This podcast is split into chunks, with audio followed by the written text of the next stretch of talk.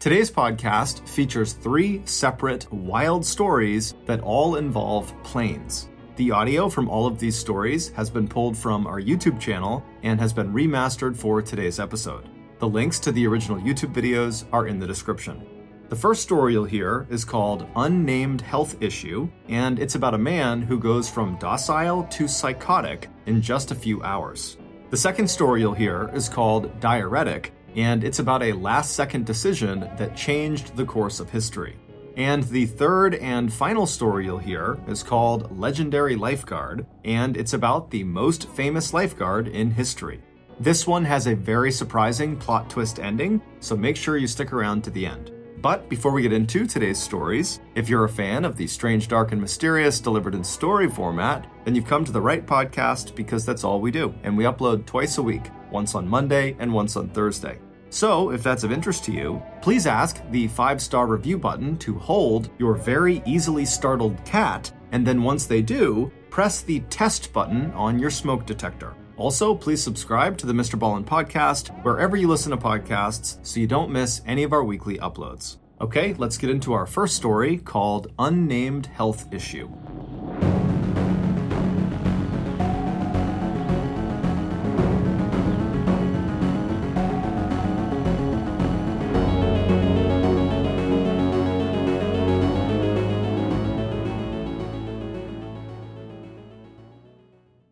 Audible lets you enjoy all your audio entertainment in one app. They offer an incredible selection across every genre, from bestsellers and new releases to celebrity memoirs, mystery and thrillers, motivation, wellness, business, and much more. Audible is like the place for thrilling audio entertainment with highly anticipated new releases and next listen recommendations. I personally am a huge fan of the Jack Reacher action series by author Lee Child. It's about this huge dude named Jack Reacher who basically just goes around the country destroying very deserving bad guys. And my favorite is called The Killing Floor, which also happens to be the very first Jack Reacher novel. As an Audible member, you can choose one title a month to actually keep from the entire catalog. This includes the latest bestsellers and new releases. New members can try Audible free for 30 days. Visit audible.com slash ballen or text ballen to 500 500. That's audible.com slash ballen or text the word ballen to 500 500 to try Audible for free for 30 days. audible.com slash ballen. You know when you get cornered by that aunt at a family gathering and you feel like you kind of have to bend the truth? You know, the aunt who asks you, you know, when you're getting married or what's going on with that promotion or why you still haven't moved out of mom and dad's basement, only for her to not really listen to your answer and just basically judge you. While you may have to grin and bear it with your family, you really shouldn't feel that way when you're talking to your doctor. Enter ZocDoc, where you can find and book doctors who make you feel comfortable and who actually listen to you. We're talking about tens of thousands of doctors, all with verified patient reviews, so you can make sure you're comfortable before you meet. With ZocDoc, you've got more options than you know. ZocDoc is a free app and website where you can search and compare highly rated in network doctors near you and instantly book appointments with them online, so no more waiting on hold. You can filter specifically for those who take your insurance, are located near you, and treat basically any condition you're searching for.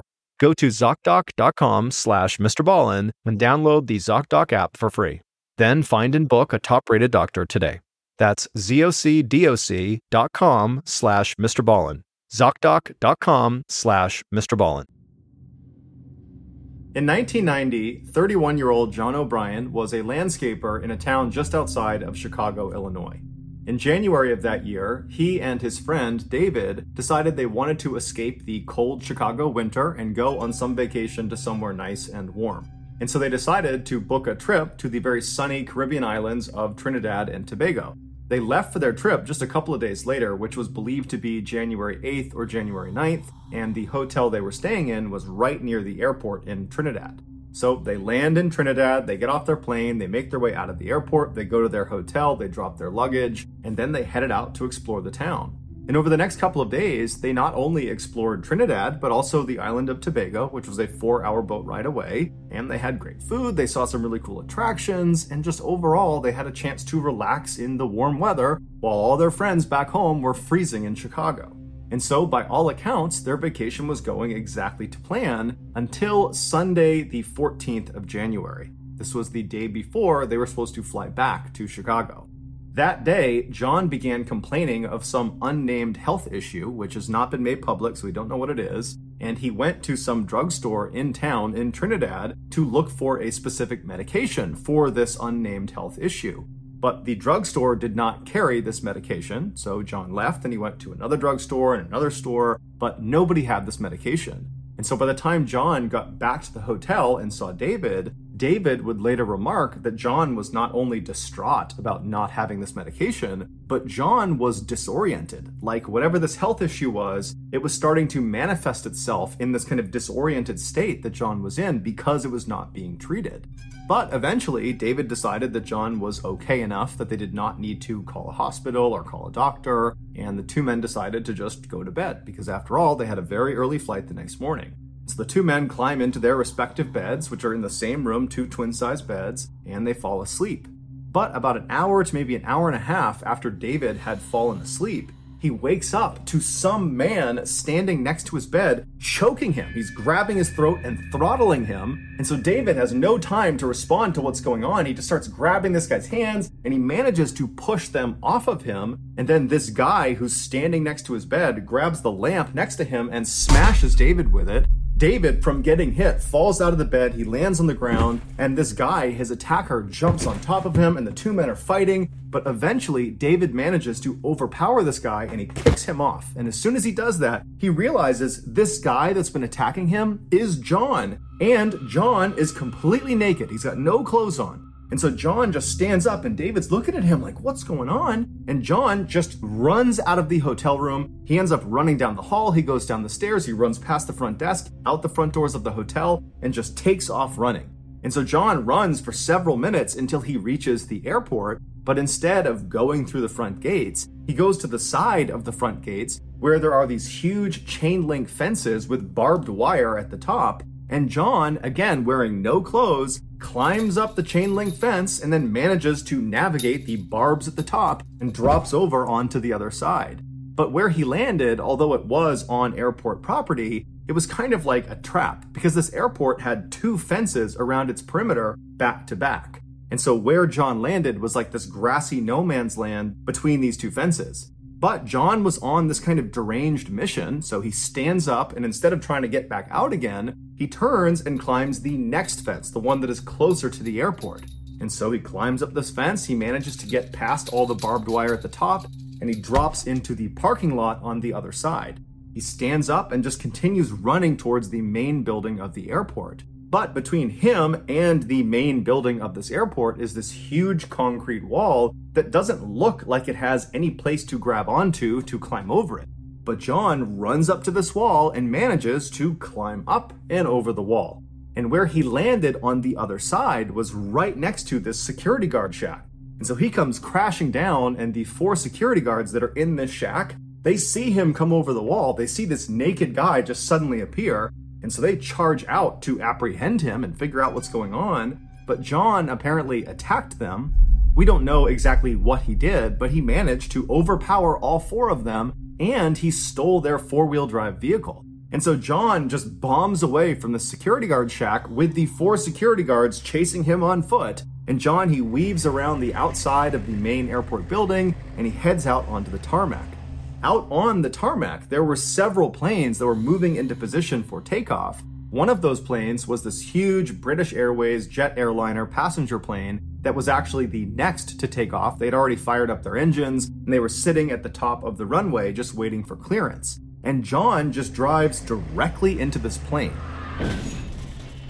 But the vehicle he was driving, this little four wheel drive vehicle, it was not tall enough to actually strike the main body of this plane. So instead, when he hit this plane, he basically got wedged underneath one of the wings. At this point, the four security guards that had been attacked and had their vehicle stolen from them, I mean, they're running towards the tarmac, but they've also alerted other security personnel in the airport who are all streaming out onto the tarmac towards this British Airways plane and this vehicle and John. And so, as they are descending on the scene, the security guards would see John from the passenger seat of this four wheel drive vehicle. He stands up and they can see he's got a pretty nasty cut on his shoulder. And John reaches up and starts rubbing his hand on the underside of the plane, which had been damaged from running into it. And there was oil leaking off the underside of this plane. And John began rubbing this oil around and then dabbing it into his big wound on his shoulder. And then after packing it with this oil, John leapt out of the wrecked four-wheel drive vehicle and then just took off running away from all these security guards and away from this plane. And in the chaos of this moment, all these security guards and all the airport personnel that were descending on this scene, they managed to lose sight of John. He disappeared on the backside of this plane. And so all these security guards and airport personnel, they come to a stop about 100 feet away from this plane and this wrecked vehicle, and they're just kind of staring at it, wondering, you know, what are we going to do next? They're calling other agencies to come in and assist with this situation when all of a sudden somebody notices John about 300 feet away on the other side of the plane. He comes out from behind a building. And so he's running towards the plane, he's running towards this wall of security guards and other airport staff. And John, he manages to get all the way up to the plane before anybody can come up and apprehend him. And when he reaches the plane, he stops for a second, looks up at the engine of this airplane that's still spinning. It's been turned on, and John jumps into the engine. And instantaneously, John ceases to exist. He is completely decimated. No one knows for sure what actually caused John's rampage, although it's assumed it had to do with whatever this unnamed health issue was. Ultimately, his death was ruled a suicide. This episode is brought to you in part by June's Journey. Picture it the glamour of the roaring 20s wrapped in a mystery that only you can solve. Dive into June Parker's captivating quest to uncover scandalous family secrets. With your keen eye for detail, find hidden clues and solve mind boggling puzzles. It's all about observation, intrigue, and drama. But beware. Each clue leads deeper into a thrilling storyline filled with danger and romance. June needs your help, detective. Download June's Journey for free today on iOS and Android. Your adventure awaits. That's not just the sound of that first sip of Morning Joe. It's the sound of someone shopping for a car on Carvana from the comfort of home. That's a good blend. It's time to take it easy, like answering some easy questions to get pre qualified for a car in minutes. Talk about starting the morning right. Just like customizing your terms so your car fits your budget. Mm-mm-mm. Visit Carvana.com or download the app to experience car shopping the way it should be convenient, comfortable. Ah. Our next story is called Diuretic.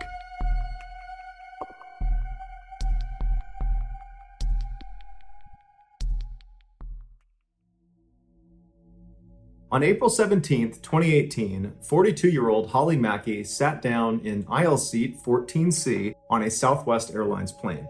That morning, she, along with 143 other passengers and the five crew members, would be flying from New York City to Dallas, Texas. And then after that four hour flight, Holly would get off that plane and board another plane from Dallas to Oklahoma City, where she lived. But luckily, that flight was only about an hour long.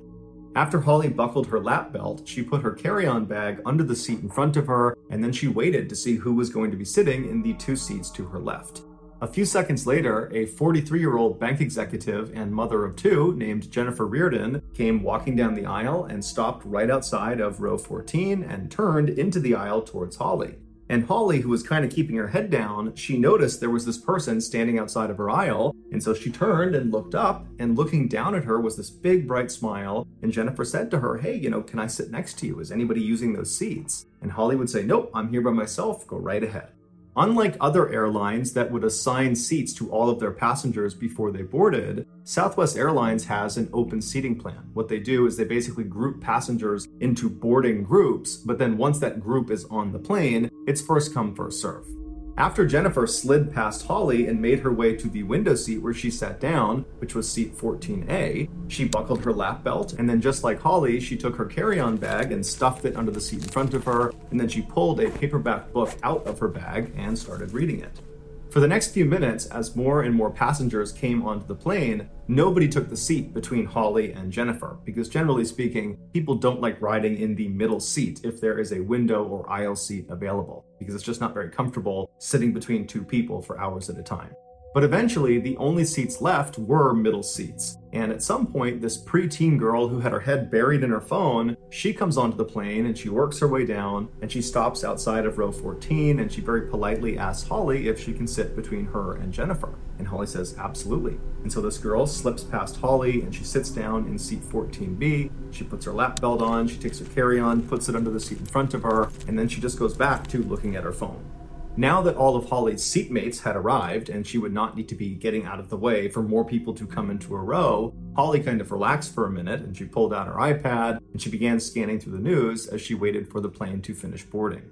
After all the passengers had been seated, one of the flight attendants closed the airplane door and then they grabbed the microphone and welcomed everyone aboard the plane and thanked them for choosing Southwest Airlines. And then they reminded everyone on board to make sure their seatbelt was fastened, that their tray was in the upright position, that their seat was upright as well, that they had stowed big electronics. And then, with the help of several other flight attendants, they went over some basic safety procedures in case of a mid air emergency most of the passengers on this flight were really not paying attention to the safety brief. They were trying to sleep, or they were stowing their stuff, or they were sending one last text message. But Holly, on the other hand, she was paying careful attention. Now, this wasn't totally unusual for her. She was generally safety conscious, but for some reason on this flight, she just had a sense that something bad was about to happen. There was this deep sense of foreboding that she normally didn't feel on flights. And so she found herself really carefully paying attention to these procedures in case something did go wrong.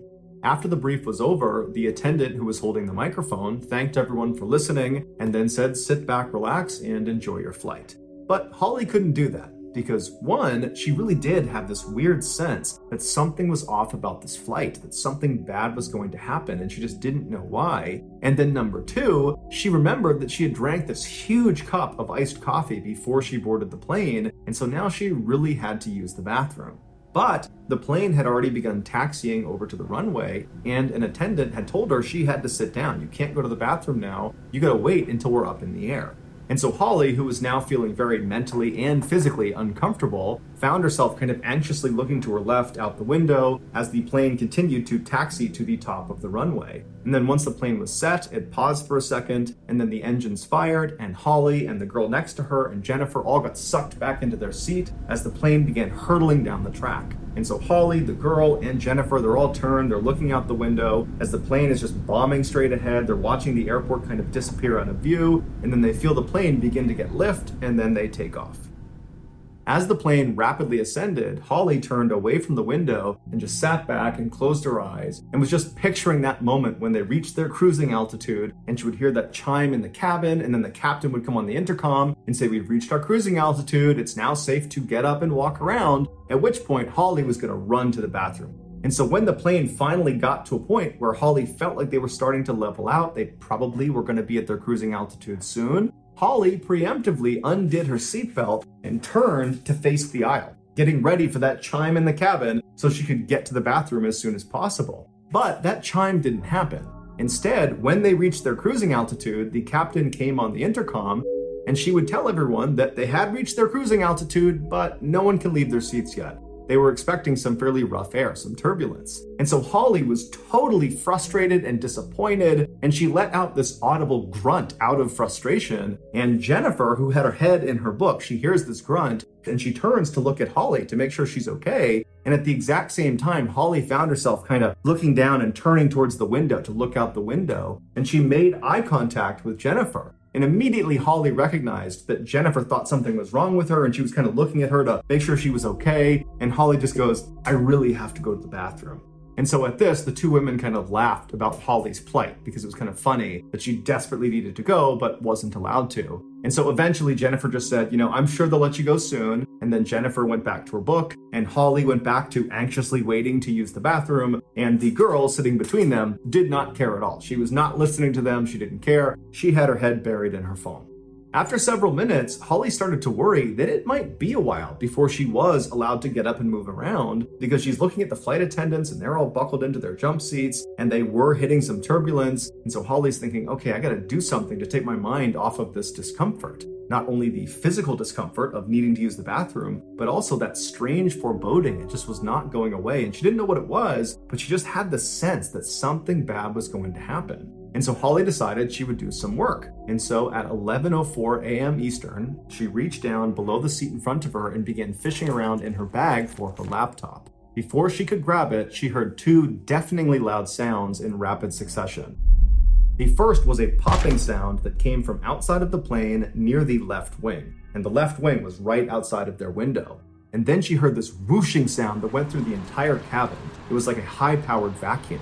And then the entire cabin became freezing cold as the plane banked hard to the left. After all this happened, in this fraction of a second, Holly sat up, and it was like she was immediately in shock. She's looking out across the other seats, and she sees all those oxygen masks have deployed from the ceiling. People are screaming, the attendants are running up and down the aisle trying to help people put their masks on. As the plane is hard banking to the left, and Holly just kind of robotically reaches out and grabs the mask right in front of her, and she tries to put it on. But despite having listened intently to the safety brief, it was like her hands didn't work, and she couldn't get the band to extend long enough to put it over her head. And so she's fumbling with this mask, still in shock. She can't believe this is actually happening. This is how she's gonna die. And then it's like she snaps out of it and she forgets about the mask and she turns left to make sure the girl and Jennifer were okay and what she saw was absolutely horrifying. That popping sound she heard outside of the plane was the sound of the engine underneath the left wing exploding. And when it detonated, the cowling, which is the outside of the engine, kind of protects the engine, it broke apart. And one of the pieces of this cowling flew and hit the side of the aircraft and it struck the window of row 14, Holly's row. And when it did that, it shattered the window completely, causing an explosive decompression of the cabin. When even a small hole opens up in a plane flying miles above the earth, that hole will create hurricane like forces inside of the cabin. And so anything that is not completely anchored down, including people, will get sucked out of that hole. And in this case, that's what happened. When that window broke open, Jennifer, who was sitting closest to it, was immediately sucked through the window. Now, she was not completely ejected because her seatbelt kept her from going completely out the window, but her entire upper half was now wedged outside of the plane. As for the girl sitting next to Jennifer, in between Jennifer and Holly, she was still getting pulled towards the window because Jennifer, even though she had been pulled out, there was still segments of the window that were open. And so there was still suction towards the window. And so Holly instinctively reached over and grabbed this girl and pulled her in tight to her chest. And then with her left arm, she reached behind the girl and grabbed the belt of Jennifer. And she tried to pull Jennifer back into the plane, but she could tell there was no way she could pull her back. The forces pulling Jennifer out of the plane were far too strong. Holly remembers thinking, someone is going to know this is happening. There's got to be a sensor or something. The flight crew has got to be aware that a person is getting pulled out of the plane. But in reality, the captain and the flight crew, they were aware that the left engine had blown up. That was the thing they were actively trying to combat to try to keep the plane from crashing. But they had no idea about the drama that was unfolding in row 14. And so Holly is holding on to Jennifer, she's holding on to this girl, and she's screaming out for anybody in the plane to please take notice of the fact that Jennifer is stuck out of the plane. But the sound that was being created by this open window was deafening. Nobody could hear anybody else in this plane. Not to mention, the plane is banking hard to the left, and everybody on board believes they're about to die. So no one is looking around, taking stock of what's going on and assessing what to do next. Everybody's in survival mode and is basically just focused on themselves. And so, despite Holly yelling out and trying to wave to people, it was worthless. Jennifer was just stuck out the window and no help was coming. And so for several minutes, Holly is just holding on to Jennifer. She's holding on to this girl. She's screaming out for help, but no one's hearing her. And then eventually, as the plane began to come back from its bank, and it seemed like the pilot was taking control of the craft, even though it was deafening inside and it was still terrifying, people began to open up their blinders a little bit and they started to look around. And some people sitting in the vicinity of row 14, they noticed what was going on with Jennifer and they began yelling and waving for the flight attendants. But again, the sound from this window was deafening. There was just no way the attendants could hear them. And even though everyone's waving at the attendants, the attendants are very preoccupied. They're dealing with the people right in front of them who are all very worried and concerned. They're trying to talk to the captain about what they need to do next. And so they did not see there was this emergency happening. And so for several more minutes, Jennifer is just stuck out the window with nobody helping her. And it was during this time, as Holly is holding on to her waist and she's holding on to the girl, that Holly is thinking, you know, Jennifer, she's been stuck outside the plane where there's no oxygen for almost 10 minutes. Nobody can survive that. And Jennifer has been forced through this window that's not big enough to have a person fit through it. And so Holly found herself moving her left hand that was gripping onto Jennifer's waist. She just let go of it, not because she was trying to let go of Jennifer. Frankly, her hand was not keeping Jennifer from going anywhere. It was just kind of habitual that she was holding on to her waist. So she takes her hand off of her waist and she just places it right in the center of Jennifer's back. Like she was comforting Jennifer. She was showing Jennifer that you're not alone. We can't help you, but you're not alone. And the woman in row 15, an older woman, she saw Holly do this and she reached across and she put her hand on Holly's back. It was like everybody knew this is a total crisis, but there's just nothing we can do, even if it's killing Jennifer. Despite the damage to the left engine from it exploding, the captain, Tammie Jo Shults, who was a longtime veteran of the airline, she was able to combat this hard bank to the left and she regained control of the plane, at which point, through the intercom, she was able to bark out orders that were loud enough for the flight attendants to actually hear what was going on, and they were instructed to get up and walk down the aisles and make sure the passengers are okay. And this is when the crew spotted Jennifer. They acted quickly and rushed over and they grabbed Holly and the girl next to her and they safely got them out of that row and moved them to a different row. And then once they were gone, two men named Andrew and Tim, they volunteered to go in row 14 and pull Jennifer back into the plane. They knew the risks. They pull her in, there is still an opening in this plane, and they could very easily just get sucked out themselves. But they didn't care. They knew they needed to help this woman. And so, without any hesitation, the two men walked into row 14. They got in position, and with all their might, they were able to pull Jennifer in. They got her into the aisle, and then the two men were able to leave row 14 without being sucked out. And so, Jennifer is laying in the aisle, and a passenger who happened to be a nurse, who was named Peggy, she rushed over and she began performing CPR. At this point, Holly remembers looking around the cabin and seeing that everybody was just perfectly still. It was still deafeningly loud inside of the cabin because this window is still sucking air out. So it's very, very loud. But she's looking out and there was just this aura of calm inside the plane. No one was running around, no one was panicking. Everyone was just kind of sitting watching as Peggy was trying to save Jennifer's life. At 11:21 a.m., so 17 minutes after that pop was heard outside of the plane, the captain of this plane is able to successfully perform an emergency landing at an airport in Philadelphia. And as soon as they touched down on the runway, the captain had already coordinated with a medical team who was standing by, and they rushed on, they grabbed Jennifer, they rushed her out, they got her to the hospital, but unfortunately, she didn't make it. She died from blunt force trauma from having been forced out of that window. It was just too small, and it happened too suddenly, and it killed her. Holly was obviously very shaken up by this experience, just like the rest of the passengers who were on board. But there's a detail in Holly's story that makes her experience even more traumatic. On the morning she got on this plane, she arrived at the airport fairly early. She had a big coffee with her and she got in line for security. So as she's going through this line, she's drinking this huge coffee. And then when it's her turn to actually go through the scanners, she finishes this coffee, she throws it away, she goes through security. And by the time she's on the other side, she's now late. And so she runs all the way to her gate, and when she boards, her boarding group has already gotten on. And so all the seats that she liked to take, those are already gone. She liked to sit towards the front of the plane because she liked to be one of the people that got off the plane first once they landed. And so she began looking for the first open row that she could sit in. And so she starts walking down the row and she finally gets to row 14. She's looking on her left and there's a totally open row, three open seats. And so, like she always did on long flights, she took the window seat, seat 14A, because she could lean her head up against the side of the plane and sleep.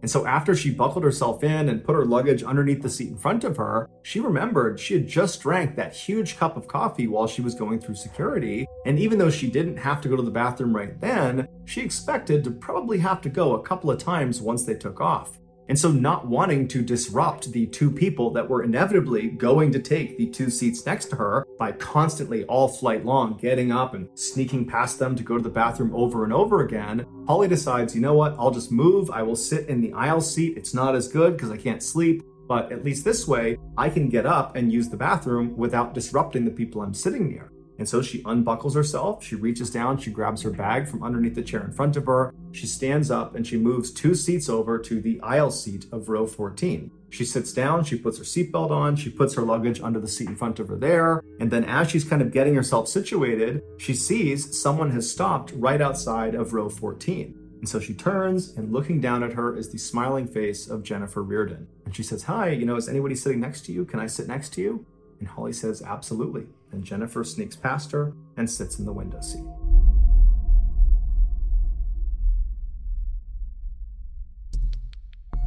The next and final story of today's episode is called Legendary Lifeguard.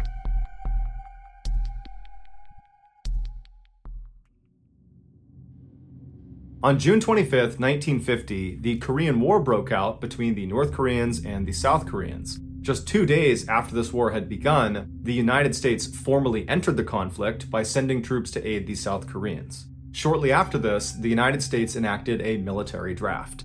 A military draft is the forced enlistment of civilians into the military. In the Korean War, the way Americans were chosen was in a lottery, and if their name was called, they would have to stop whatever they were doing in the civilian world and immediately go serve their country. And if they refused, they would go to jail.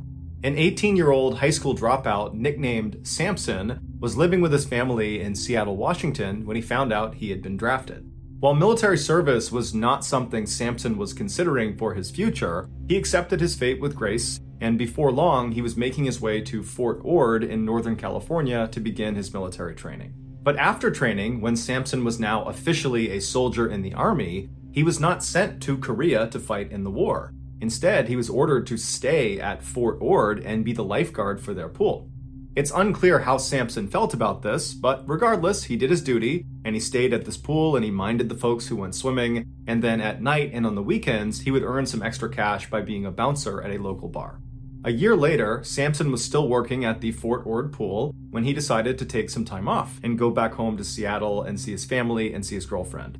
As a military member, Samson was able to fly for free on any military flight so long as he was in uniform. And so Samson packed up his things, he threw on his uniform, and he made his way over to the Fort Ord airport, where he hopped on a small military plane and he flew to Seattle. A few days later, on September 30th, 1951, Samson said goodbye to his family and to his girlfriend, and then he put his uniform back on and made his way to the Seattle airport. When he got there, he saw there was only one military plane that was flying from Seattle all the way down to Fort Ord. And this plane was a World War II era dive bomber that only had enough space for one person, the pilot. Sampson had to get back to Fort Ord that night because the following day he had work, and in the Army, you can't just not show up for work. But Sampson didn't have enough money to buy a civilian plane ticket to take a civilian flight down to Fort Ord. So he was in a tough spot. And so he approaches this pilot of this dive bomber plane and he says, Hey, you know, can I just cram into your radar compartment in the back of your plane? And the pilot, whose name was Anderson, immediately said, No, that's a terrible idea. It's not meant for passengers. It's barely big enough to fit inside of. You could get badly hurt in there. But Samson was adamant that he had to get back that night, that he'd be in so much trouble if he didn't. And he kind of appealed to Anderson and said, Look, you're in the military. You get it. I have to get back there tonight. Can you please make an exception and just let me hitch a ride in the back of your plane? And so finally, against his better judgment, Anderson caves and he says, Okay, Samson, you can come with me. And so a little bit before 4 p.m. that afternoon, Samson eagerly went around to the side of the plane. He opened up a side hatch and he crawled inside of this very tight radar compartment. And once he was tucked up inside, Anderson walked around and he closed the hatch behind him. And then Anderson got in the cockpit and began preparing the plane for takeoff. A few minutes later, the pair was careening down the runway, and right as the plane began to experience lift and was going up into the air, the side hatch of the radar compartment where Samson was suddenly flew open. The big issue with this now open door in the radar compartment was not that Samson, like in the movies, would get sucked out this door out to his death, although if he wasn't careful, he totally could fall out of the door. No, the real problem with this now open door had to do with oxygen levels. At their cruising altitude, where the majority of their flight would be spent, there wasn't enough oxygen in the air to sustain human life. And so, as soon as Anderson powered up that plane and began preparing it for takeoff, he began pumping oxygen into the cockpit and also into the radar compartment space. This is done specifically to compensate for the lack of oxygen up at that cruising altitude. But with Samson's door now wide open, all that extra oxygen that was coming into that space to keep him alive is now just being sucked right out the door into the atmosphere. Which meant if Samson couldn't find a way to shut that door, he would eventually pass out and suffocate to death. Sampson, who was fully aware of this fact, immediately jumped into action by anchoring his feet and legs around the stanchion in the middle of this compartment space. And once he was fairly secure, he began extending his upper body out of the plane to try to grab onto the handle to try to shut it. But once he was holding onto that door handle, he's now halfway out of the plane. He could not get it to shut. The wind was so strong it was pinning the door open. And so for the next several minutes, Samson desperately is trying to get this door shut, but it's not working. And so eventually he retreated back into the plane and went all the way to the very back of the radar compartment space and tucked himself up behind some equipment. Because this was not an area where passengers were supposed to be, there was no way to communicate with the pilot. He could not tell Anderson that he was dying back here, and so he just sat there and prayed. While Sampson was dealing with this open door crisis, Anderson was dealing with a crisis of his own. At some point after takeoff, he looked down at his gauges and he realized a terrible mistake had been made. There wasn't enough fuel to get to Fort Ord, and where he was discovering it, where he was out over the water, there wasn't enough fuel to even turn around and go back to Seattle. And so Anderson grabs his radio and he tries to call out to these surrounding airports to see if there's anywhere he can just emergency land this plane, but all he hears is silence. It would turn out his radio equipment just happened to fail right at this moment. And what also happened to fail right at that moment was Anderson's oxygen supply. It had nothing to do with Sampson and the open door. Anderson just also suddenly was without oxygen. And so Anderson knew he had to get to a lower altitude as fast as possible because he would eventually pass out and crash the plane. And so he went into a very steep dive and began going down and realized he needed to try to land this plane in the ocean now. There was no way he could get to an airport. And so he's burning down towards the water. And as they're coming down in altitude, there was more oxygen in the air. And so Samson, who had eventually passed out from a lack of oxygen, is suddenly revived with all this additional oxygen as they're going down. And so Samson comes to and he looks and the door is still wide open, and all he can see is the Pacific Ocean burning up at him. He only had a few seconds to grab onto the stanchion in the middle of the space he's in before they impacted the water. Miraculously, Samson survived the impact, but immediately he was faced with another life and death situation. Because this door was wide open, the freezing cold water began pouring inside, flooding the space. And so Sampson tried to swim his way out, but the power of this water coming in was too strong, and so he had to wait until the space completely flooded before he swam out and then swam up to the surface. Once he got to the surface, he's looking around and the water's incredibly choppy and it's very foggy. He can barely see anything. He's looking around for Anderson, not really sure what happened to him, and he looks down the plane towards the front of the plane and he sees Anderson climbing out of the cockpit.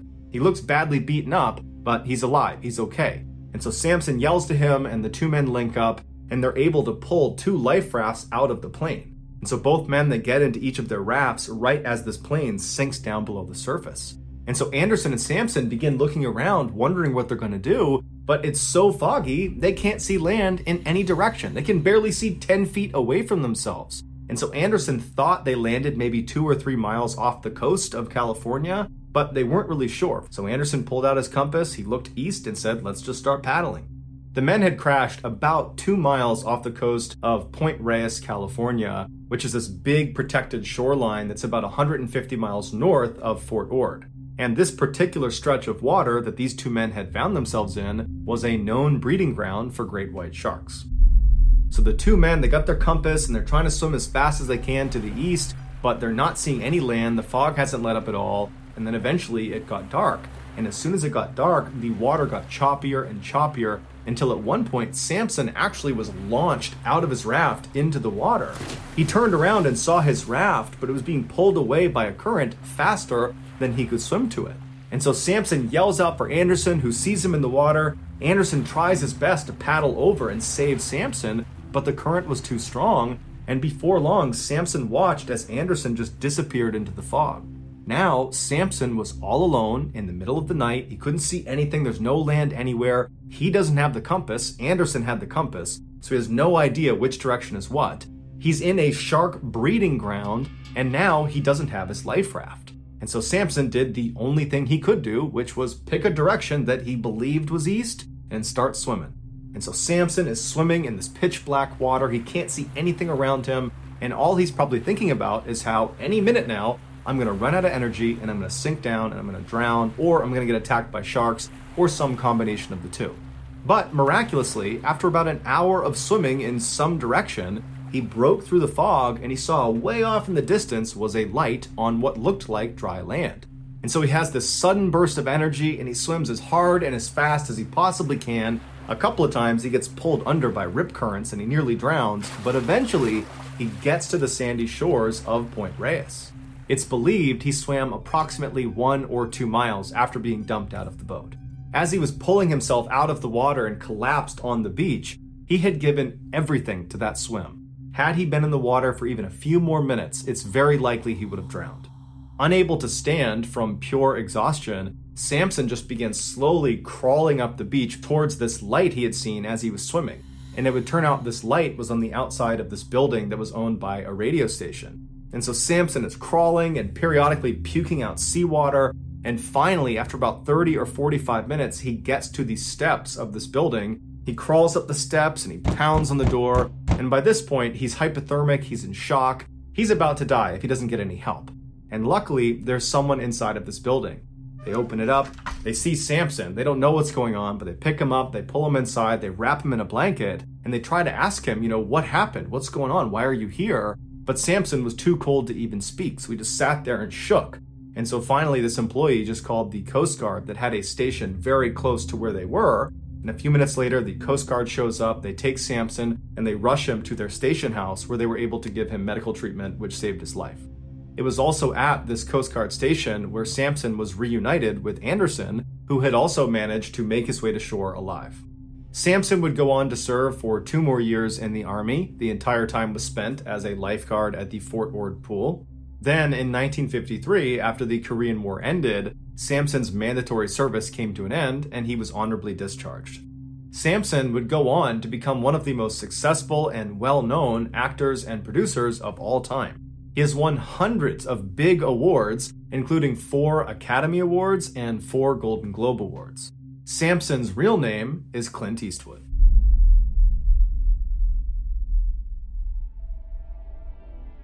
Thank you for listening to the Mr. Ballen podcast. If you got something out of this episode and you haven't done this already, please ask the five star review button to hold your very easily startled cat, and then once they do, press the test button on your smoke detector.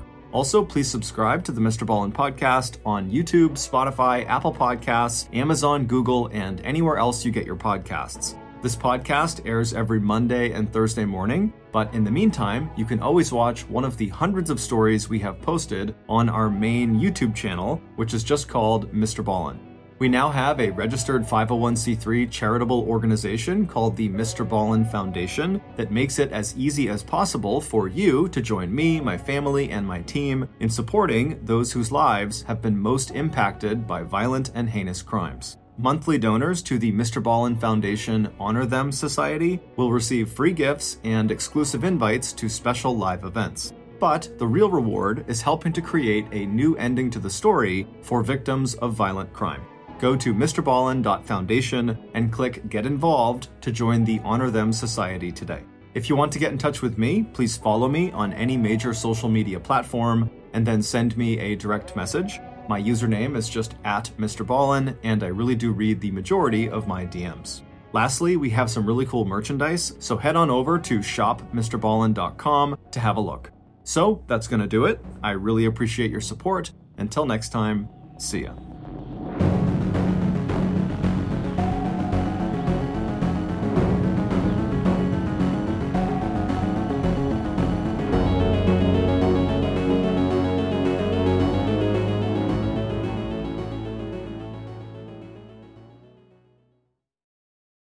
Hey, Prime members, you can binge eight new episodes of the Mr. Ballen podcast one month early and all episodes ad free on Amazon Music. Download the Amazon Music app today. And before you go, please tell us about yourself by completing a short survey at wondery.com/slash survey.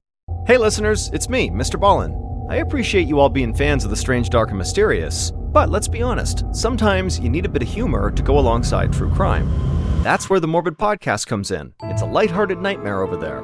Hosted by Alaina, an autopsy technician, and Ash, a hairstylist, at its core, Morbid is a true crime, creepy history, and all things spooky podcast. But when Ash and Alaina get together and tell stories, they do so in a way that not only shows the depth and detail of their research, but each episode also includes a touch of humor, a dash of sarcasm, and is garnished with just a little bit of cursing. Follow Morbid on the Wondery app or wherever you get your podcasts. You can listen to Morbid early and ad-free right now on Wondery Plus.